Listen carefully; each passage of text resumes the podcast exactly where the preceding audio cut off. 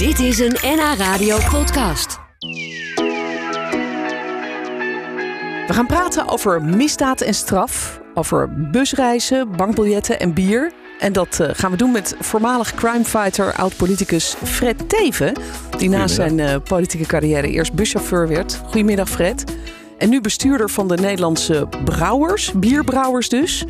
Nou, wat, wat leuk dat je er bent, Fred. Lang geleden, denk ik, dat we elkaar gesproken dat, hebben. Dat, eh, dat hier echt een jaar of zes, zeven geleden dat ik hier voor het laatst. eh, Ja, ja, en toen ging het over eh, politiek, over debatten en, en, en dat soort dingen.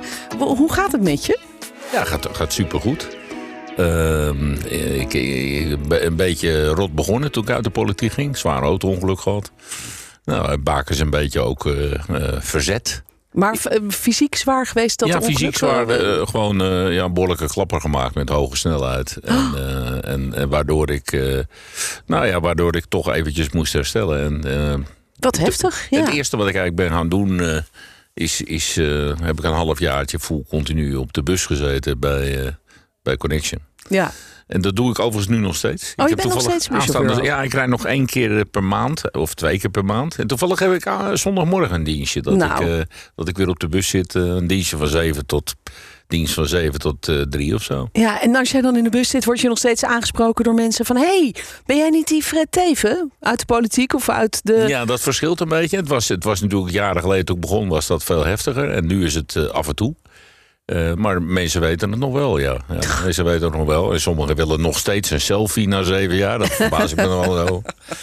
We worden allemaal wat ouder, dus het ziet er ook het wordt allemaal wat minder leuk. Maar jij laat dat gewoon allemaal toe, toch? Ja, Zo ik ben je vind dan ook wel een weer. probleem. hè. Nee, Op nee. zondag rijden toch ook wel vaak lege bussen. Dus. Ja, oh, Ja, oké, dat dus is dat is ook weer zo. handig. Ja, oh, wat grappig. Nou, we zullen het daar eh, straks nog wel over hebben. Eh, iets anders. de- de- ik hoor heel veel collega's en ik denk dat jij daar misschien ook wel geprobeerd hebt, die geprobeerd hebben kaartjes voor Coldplay te krijgen. Jij bent volgens mij ook een fan. Jij was een paar jaar geleden nog bij ons op de radio met ja, je ik ben, ik favoriete ben nog nummer. steeds een fan. Ja, ik ben nog steeds een fan. En ik heb het ook geprobeerd. Het is me niet gelukt. Ah, Ik had wel, ik had wel heel leuk gevonden om daarheen te gaan. ja. het mooiste nummer waar ik altijd herinnering heb is 2010. Viva la Vida. Oh ja. Eh, in de circus tent in Scheveningen toen de VVD na heel veel jaren weer de verkiezingen won. Oh ja, dat was toen. En, eh, en, en Mark Rutte eigenlijk premier werd. Ja. Na die verkiezingen. Dat, eh, dat is toen heb jij nog staan dansen. Ja, met Ton Elias en Anoushka van Miltenburg. En bij Anoushka van Miltenburg was wel charmant om te zien. Maar Elias en ik was duidelijk minder uit de maat en zo. Dus dat was geen, eh, dat was geen toch- feestje. Ja, toch heb je er goede herinneringen aan. Maar Ja, goed, geen kaartjes dus voor jou, Ja. helaas. Nou, straks gaan we praten over jouw eh, ja, toch wel bijzondere carrière. Eh, de politiek, officier van justitie, buschauffeur. Nu werk je voor de bierbrouwers en nog veel meer. We horen er zo meer over met Fred Teven. Die is vandaag bij ons in de studio. Beetje te veel om op te noemen, Fred. J- jij zit in elk geval niet stil. Laat ik het zo samenvatten. Ik zit niet stil, maar ik probeer het ook een beetje te spreiden. Dus eh, eh, ik, heb, ik heb ook dan een jeugdzorgorganisatie waar ik voorzitter van de Raad van Toezicht ben. Dus je probeert wat dingen te doen die maatschappelijk dan eh, zeg maar eh, veel aandacht krijgen. En ook wat commerciële dingen gewoon. Ja, ja, en hoeveel uur werk je dan in de week nog? Nou, ik denk dan gewoon de 60, 65 uur Oh, ja. wel. Nou, dat Alles zijn, bij eh, elkaar eh, lukt dat wel. Ja, dat zijn aardige weken. Ja.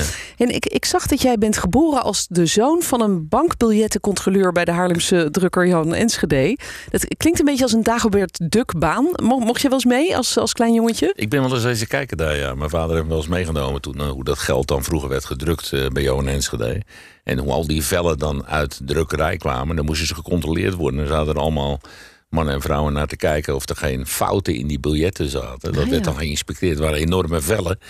En als er geen fout in zaten, dan werden ze daarna gesneden. Dus dan zag je echt eh, enorme lappen met 25'jes, toen nog geen guldens en Zo. 100 en gulden en vijfjes en tientjes. Dat zag je allemaal voorbij komen. Dat is heel fascinerend als je als klein ventje erbij staat. Dat snap En ik, ja. eh, in halverwege 60 jaar. En er komt een enorme massa geld Ja. komt daar dan la- langs. En als de fouten eruit gehaald werden, dan eh, ging het naar de, naar de snijerij.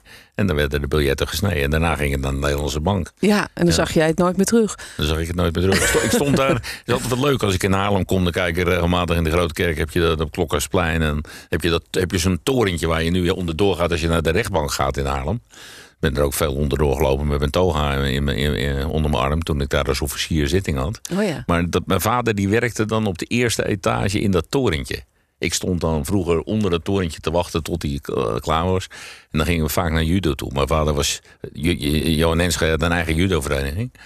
Daar was mijn, Oh. vader, mijn vader voorzitter van. En ik zat dan met mijn zesde judo. Dus eh, met die judo-tas. En dan gingen we dan de Bakenesse gracht judo. Ik heb daar wel leuke herinneringen aan. Ik onder het torentje doorlopen moet ik altijd denken... Hé, ja, daar stond ik... eh, Daar zat jij daar en je stond ik vader. eh, vijf- 58 jaar geleden stond ik onder die toren. Ja. Ja, mooi zeg. Ja, je ging dus inderdaad eh, de, de kant op van, eh, van het recht. Je werd officier van justitie. ehm, en je werd eh, bekend als een, als een crime fighter. Ik weet niet of je dat zelf ook zo ervaren had. Dat jij de crime fighter was toen van Nederland. Zitten er eigenlijk nog criminelen vast die jij achter tralies hebt gekregen? Ja, er zitten nog criminelen vast die ik uit achter de tralies gekregen. Ja, want er zitten een paar die zitten levenslang. Oh ja. Dus, eh, Zoals ja. wie bijvoorbeeld? Hm? Zoals wie bijvoorbeeld? Ja, laten we, laten we dat niet doen. Maar er zitten nog een paar vast. Maar er zitten, ik kom ze ook wel eens tegen. Ik kom ook wel eens gewoon mensen tegen die eh, op de zitting behoorlijke dauwen gekregen. En nu al een tijdje vrij zijn. Of, toevallig, op, ik was op vakantie in Italië eh, afgelopen weken. En eh, ik kwam er op het strand in Italië gewoon iemand tegen. En, wat, en wat gebeurt er dan? Nou, eigenlijk niet zo heel erg veel. Ik sta daar in mijn zwembroek en er komt iemand aanlopen en die tikt op mijn schouder. Zegt, Kent u mijn nummer niet even? Ik zeg, ik, zou, ik heb geen idee. Ja, ik heb u op zitting gestaan eh, ooit voor dit en dat. Oh, ik zeg, dan kan ik me nooit herinneren. Ik zeg, nou, je ziet er nog wel goed uit voor je leeftijd. Nou, zo gaat die gesprekken.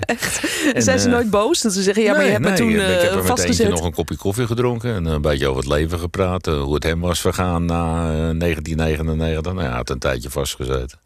Daarna was hij vrijgekomen en ja, dan, deel, dan deel je wat dingen. En, eh, Ja. Ik zeg, sta je hier ook op de camping? Ja, ook. Nou, ik zeg, ik ook. Dus nou, dan gaat het leven weer. Maar Ja, je dan komt sta ze je wel- gewoon op de camping met mensen. tegen. Je Ja, komt ze wel af en toe tegen. Je komt wel... ehm, je komt heel veel aardige mensen tegen uit het verleden. En je komt heel af en toe kom je ook eens een, iemand vervelends tegen uit het verleden. Nou, vind je het ook wel eens spannend als je bijvoorbeeld op zo'n camping komt en er staat zo'n oud crimineel die jij ooit achter de tralies hebt gehad? Nee, vind, vind ik niet Nee? zo spannend. Maar soms ben je ook wel wat eh, onvoorzichtig. Eh, ik kan me ook nog wel iets herinneren dat ik op tweede kerstdag hier in, in Haarlem een keer ging eten vanuit de grote kerk. En dat er een toetje over mij werd gegooid omdat iemand toch nog boos was. En dat is toch wel heel bijzonder dat je een toetje over je heen gemikt krijgt en iemand tien jaar na dato nog boos op je is. Ja. Tien jaar, vijftien jaar na dato. Echt, En eh, wist jij nog wie dat was en ik had geen wat idee hij wie het was had? ook. Dat hoorde ik later pas van de politie toen ze hem meegenomen hadden. Ja, je wordt wel even kwaad, maar dan denk je, ja, wat zijn er nou voor belachelijke lui dat je een toetje over je hoofd heen Ja. uitgekieperd krijgt. Is wel extreem inderdaad, ja. Ja. Volg jij grote zaken nog? Zoals nu eh, bijvoorbeeld het maar ik Marengo-proces? ben niet meer zo, eh, zo erop als vroeger. Het is, ik, ben, ik heb wel afstand kunnen nemen. Eh, maar als je me nou vraagt, wat vind je nou eigenlijk het leukste wat je in die, in die 46 jaar werken hebt gedaan? Want zo is het nu ongeveer, 46 jaar werken. Dan is denk ik mijn tijd in Amsterdam, dat ik eh, officier was in Amsterdam in de eind 90 jaren wel de mooiste tijd van mijn heel werkzame leven geweest. Ja? Want het leukste wat ik ooit gedaan heb als werk. Ja? Ook wel, ja, het is toch, toch wel heel mooi werk. Ja, wat jammer eigenlijk dan dat je niet bent doorgegaan. Want je, je bent de politiek ingegaan. Ja, omdat ik ook wel, wel idealen had. Omdat er dingen verbeterd moesten worden voor slachtoffers. En voor, voor familieleden van slachtoffers, spreekrecht, al dat soort dingen, schadevergoeding. Ja. Dus ik had wel idealen. En, Nou, die heb voor gedeelte, dat is altijd wel mooi, is voor gedeelte iets van terecht gekomen is. Dat, je, dat er nog wat overeind gebleven is. ja. Maar ja, ook heel veel andere dingen, die idealen kan je niet verwezenlijken. Dan, eh, dan Dat is de politiek ook, hè? van de politiek en meerderheden en Ja. dat soort zaken. Ja, ja want eh, voor mensen die het even niet meer scherp hebben. eh, jij begon bij Leefbaar Nederland. Uiteindelijk werd je Kamerlid en zelfs staatssecretaris voor de VVD. Je stapte op vanwege de, de zogeheten Teven-deal. Eh, ben je nog eigenlijk altijd lid van de VVD? Is dat nog steeds jouw partij? Eh, ja, ik ben nog altijd lid van de VVD. Ja, ik ben eigenlijk nooit meer niet lid geweest. Ja, ik ben gewoon lid gebleven. Ja? Niet zo wegloperig. Ook, ook als het in een periode is dat ik nou niet meteen met alles eens ben, dan ben ik niet zo wegloperig. Nee, hoe is dat nu? Hoe kijk jij naar actuele kwesties? Het asielbeleid, stikstof? Nou, ik denk, ik denk dat je, eh, als je naar het asielbeleid kijkt, dat je, dat je wel moet uitkijken eh, met de problemen die er nu zijn. Dat je mensen niet aantrekkelijk maakt, Nederland niet aantrekkelijk maakt voor vluchtelingen. Dat klinkt een beetje hard, maar als je, dan, dan krijg je de problemen die er nu zijn met een enorme toestroom. Die je vervolgens met, met het ambtelijk apparaat en alles wat er omheen zit niet kan verwerken. Daar, daar lopen we nu tegenaan. Ja. Dus je moet ook wel een. Je moet enerzijds zorgen dat dat goed ingeregeld is, dat die opvang goed is voor vluchtelingen. Maar je moet tegelijkertijd ook wel regelen dat je niet te uitnodigend bent. Je moet Ja. ook wel dingen inbouwen in je, in je beleid... waardoor je mensen afschrikt om naar Nederland te komen. Dat Ja. ze zeggen, nou, ik ga maar naar Duitsland... of ik ga maar naar een ander land toe, maar niet naar Nederland. Ja, stuur Dat, je mis ook wel ik, wel, dat je- mis ik wel een beetje. Ja? Ja. Stuur je daar ook wel eens appjes over naar Nee, je... Ik ben niet zo'n oud Nee? winstpersoon die dan Vanaf de zijlijn. brommend op de achterbank allerlei of de voorstoel allemaal appjes gaat zitten versturen. Ik vind ook dat je als huidig bewindspersoon ook niet zo last moet hebben van oud bewindspersoon die dan van alles een beetje brummelen. Ja. Met één uitzondering over het stikstofverhaal. Oh? Ehm, ik, ik heb wel op enig moment een paar weken geleden eh, een keer geloof ik op een andere eh, tv-zender gezegd, nou misschien moet dat met dat kaartje anders. Dat was lang voordat ook eh, Mark Rutte over dat kaartje zei dat het niks was. Oh ja. Dat stikstofkaartje. Dat toen- kaartje van Christiane van der Wal. ja, dat vond ik echt super onhandig. En toen dacht ik bij mezelf, nou, dat kan wel eens gezegd worden. En niet dat, dat, dat, dat je nou zo vreselijk veel invloed hebt. Maar ik heb wel wat teruggehoord dat... Nou, iedereen dacht wel bij zichzelf, nou, dat kaartje is toch ook niet de beste oplossing. Het, het, een Maar, beetje, eh, een beetje iets teruggehoord, Ik begrijp wat gebeurt dat je er dan? dingen afspreekt om dingen te realiseren. Ik begrijp ook wel dat de natuur problemen hebt. Eh, dat snap ik allemaal wel, maar eh, moet, je moet het wel slim. Je moet, als, je, als je dingen afspreekt, moet je ze ook nog slim uitvoeren. Ja, maar, maar je, een- je zegt je krijgt dan reacties van wie dan bijvoorbeeld? Wie... nou, van, van boerenorganisaties, maar ook wel van politici. Ook wel van iemand die me opbelt eh, uit de vroege kabinet en zegt... kan je nou niet even je mond houden? Want daar hebben we Oh. wel een beetje last van dat je voor de, voor de troepen uitgaat. Oh ja, was dat eh, Mark Rutte hemzelf? Nou, dan laten, we, dan laten we dat gewoon een beetje in het midden laten. Maar het is gewoon, eh, het is gewoon, het is gewoon niet zo... Nee. Maar je moet het over het algemeen niet doen. Maar ik, je moet, als je dingen afspreekt, vind ik in de politiek... en je moet moeilijke dingen uitvoeren, zoals stikstof... dan moet je het ook wel een beetje verkopen. En het, ja, het is wel verdomd slecht verkocht. Ja, dat is zeker. Hey, je bent tegenwoordig ook bestuurder bij de William Schrikker Stichting. Die zet zich in voor eh, jeugdzorg. Geen bestuurder hoor, toezichthouder. Toezichthouder. Ja, Ehm, voorzitter van de Raad van Toezicht. ja, Ehm, daar gaat het niet goed in de jeugdzorg. Eh, daar heb je als politicus natuurlijk ook mee te maken gehad, toch? Ja, nou, het, het is in die zin wel goed dat je daar nu zit. Want je ziet eigenlijk dat een, een wet waar je zelf als staatssecretaris met eh, Martin van Rijn bij betrokken bent bij de jeugdwet in 2015, dat die niet goed uitwerkt. Oh. En je, je, Dus je bent niet wordt- tevreden over je eigen werk eigenlijk? Eigenlijk ben ik niet zo tevreden over mijn eigen werk. En eigenlijk zie je ook wel dat sommige dingen toch beter centraal kunnen worden geregeld. dan dat je dat uitsmeert over 45 regionale gemeentelijke verbanden. Ja, ja dat is eh, natuurlijk nou wel vaker gezegd. Maar nu, jij ziet dat nu zelf En ook. nu zie je, nou, nou Ja. loop je daar ook tegenaan. Als eh, nou je in zo'n toezichtsrol bij zo'n jeugdzorg. Het is een grote jeugdzorg. Hè? Het is de grootste. Willem Schikkergroep is de grootste. Partners voor Jeugd is de grootste jeugdzorgorganisatie in de gedwongen jeugdzorg. Ja. 25% van alle kinderen zit daar. Ja, dus het is een, dan, dan zie je ook wel wat langskomen. En dan zie je ook wel het falen van je, soms van je eigen werk. Oh, dat lijkt me heel pijnlijk. Goed, we, we praten zo nog eventjes verder. Oud politicus, oud crimefighter en buschauffeur. Heel grappig, toen dat gebeurde na de politiek... verraste je vriend en vijand eigenlijk door op de bus te gaan rijden voor Connection. Waar kwam dat vandaan? Was dat een soort jongensdroom voor jou? Ik heb eh, ook op de bus gereden toen ik 18, 19 was. Ah ja, Ik had 41 jaar niet gedaan. Ik vond het best leuk, groot voertuigbestuur. En ik was er ook wel eventjes aan toe om even vijf maanden na die operatie geen gezeur in mijn hoofd te hebben. ja, En gewoon eens te bedenken wat ik nou ging doen. Wat ik nou gewoon weer, eh, hoe ik weer aan het werk moest. ja. Nou, terug naar het Openbaar Ministerie, weer officier of advocaat-generaal was, zit er niet in. Ook al niet omdat mijn oudste dochter daar werkt. Oh Vind ik ja, ook niet zo handig, zit je je kinderen echt in de weg. ja, ja. En, ehm, eh, dus ik, ik had ook wel even behoefte om even wat afstand te nemen. Dat is in die vijf, zes maanden wel gelukt. Heb ik echt vol continu daar gewerkt. En, eh, en, eh, ja. ook een en nu nog af en toe. En nu nog één of twee keer per maand. Ja. Dus ja, ja. En je bent ook met een bus naar Oekraïne gegaan, hè? Het begin van de oorlog. Ja, twee om- keer nu inmiddels. Ja? En eh, de eerste keer hebben we 57 weeskinderen opgehaald in de leeftijd van, van 0 tot 5.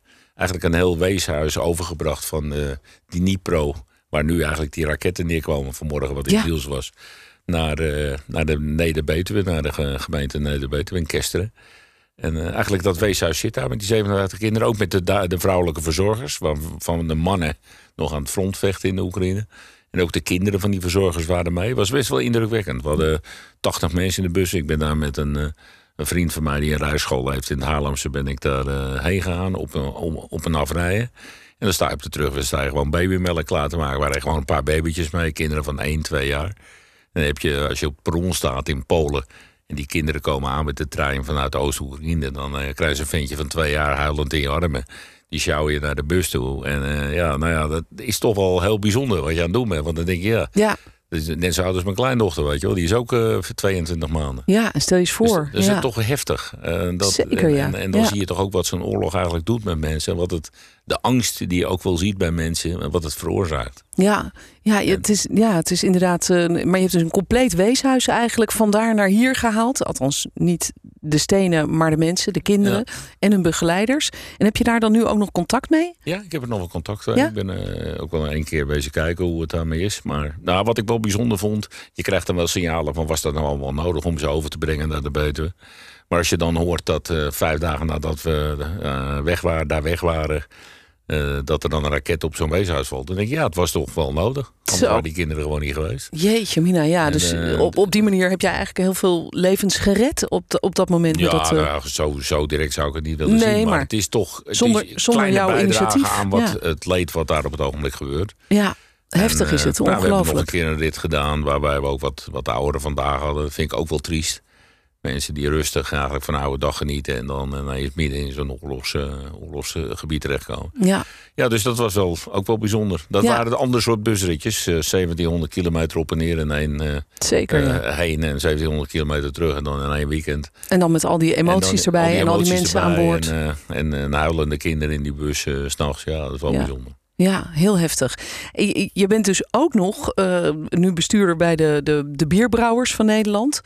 Ehm, dat, dat doe je er eigenlijk ook allemaal nog bij. Eh, dus ik weet niet precies waar jij je tijd normaal vandaan haalt. Maar eh, die bierbrouwers die, eh, eh, in Nederland, die, die hebben het meestal goed, dacht ik. Maar ze hebben misschien ook wel last van die oorlog daar in, in Oekraïne. Nou ja, de prijzen, de prijzen, de berekenen natuurlijk voor een gedeelte bereiken ze naar de kosten door. Maar de, de grondstofprijzen zijn natuurlijk wel omhoog gegaan. Van de Nederlandse brouwers zijn vier grote alle vier grote brouwerijen Nederlandse lid en, en ook tien kleintjes. Ja, Eh, wat je wel een beetje ziet is, eh, ja, als, als wij afspraken, hè, als brouwers afspraken maken met de regering om eh, te steunen bij het ontmoedigen van eh, alcoholgebruik tijdens sport. We gaan alcoholvrij adverteren langs de voetbalvelden. Ja, dan zie je vervolgens ook gebeuren dat dan de, de, de belastingen op alcoholvrij bier ook omhoog gaan. nou ja. Dus soms denk ik, ja, wees nou een beetje consequent. Je kunt volgens mij niet die brouwers eh, meenemen om alcoholvrij te, te promoten. En dan vervolgens zeggen, dan maken we er, leggen we er een zootje belasting over. ja, ja. Daar moet je wel een beetje consequent in zijn, overheid. Dus dat probeer ik ook op dit moment wel. Ja. Dat soort dingen met staatssecretaris eh, te bespreken. In dit geval Marnix van Rij. ja, dus dan komen jouw connecties weer goed van pas. En ben je zelf ook een bierdrinker eigenlijk, vroeg ik me af. Ik, ik dronk wel een biertje, maar dat is. Veel bier dronk ik in mijn rugbytijd. eh, maar daarna eigenlijk niet zoveel meer. En nu ben ik wel weer weer gaan drinken. Ja. Ja, Dus ik drink moet nu wel, sinds een ja. paar maanden weer bier. En ik heb ook alweer een bierbuik gecreëerd. Dus. Zo snel gaat dat. Ja, dat gaat te snel. Goed. Nou, Fred, er zijn nog honderdduizend dingen die we zouden kunnen bespreken. Maar dat doen we dan misschien een andere keer weer. Ik vond het heel leuk dat je even hier was om te vertellen wat je allemaal aan het doen bent. En eh, dat we je dus nog altijd op de bus tegen kunnen komen in Haarlem zondag bijvoorbeeld weer. Eh, en je vertelde aan het begin van het gesprek dat je dus geen kaartjes hebt kunnen krijgen voor Coldplay, helaas. Helemaal jongen. Want je bent een superfan. Ik ga hem wel voor je draaien. Dankjewel. Dit was een NH Radio podcast. Voor meer, ga naar nhradio.nl. Radio.